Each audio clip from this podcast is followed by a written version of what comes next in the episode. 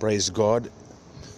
Yes, I'm back on my podcast. I'll be giving you a few thoughts that I was developing during the day as I was reflecting back to my life, where, where I've come from prior to my initial receiving of salvation, like prior to my salvation, prior to my eh, taking of the initial step of salvation, receiving Jesus Christ as my personal Savior. I, went through a lot of hurdles. I went through a lot of difficulties, some of which I was seems like I was not supposed to go through them, given my status and my background. Uh, but uh, but uh, mm, I went through them. Why? I know God was teaching me a lesson to lean on Him and not to lean on my background, not to lean on my status, not to lean on my parents, not to lean on my uh, education, not to lean on my on my um, on anything that I had achieved or I hope to achieve or my dreams or something like that.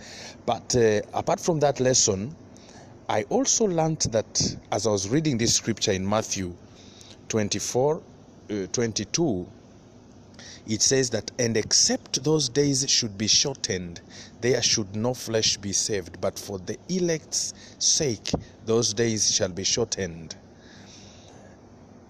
If God had not shortened the days of suffering for the elect, then there should no flesh be saved. There would not have been anyone to be saved because this suffering can either destroy you, draw you closer to God, or destroy you completely.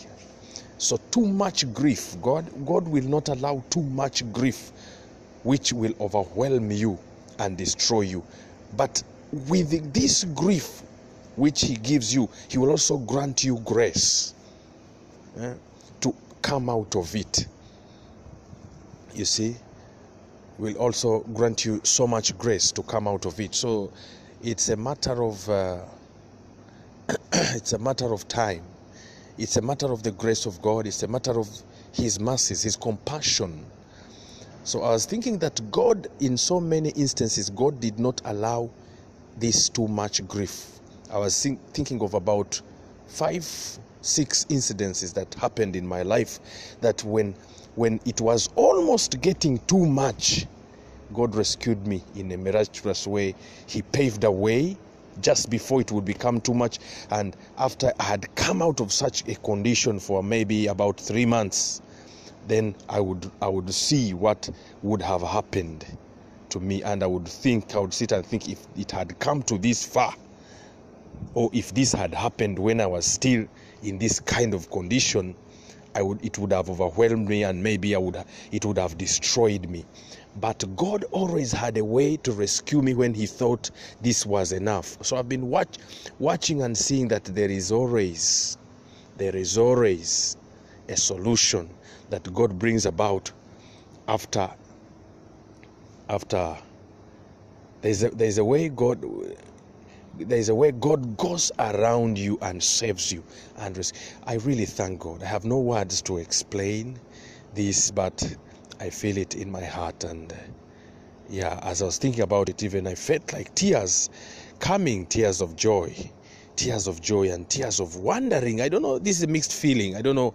There are tears of joy, there are tears of wondering, there are tears of repentance, of renewal. I don't know what I can call it, but I love my Jesus, brethren. I don't love anyone else better than my Jesus because he has stood with me all through.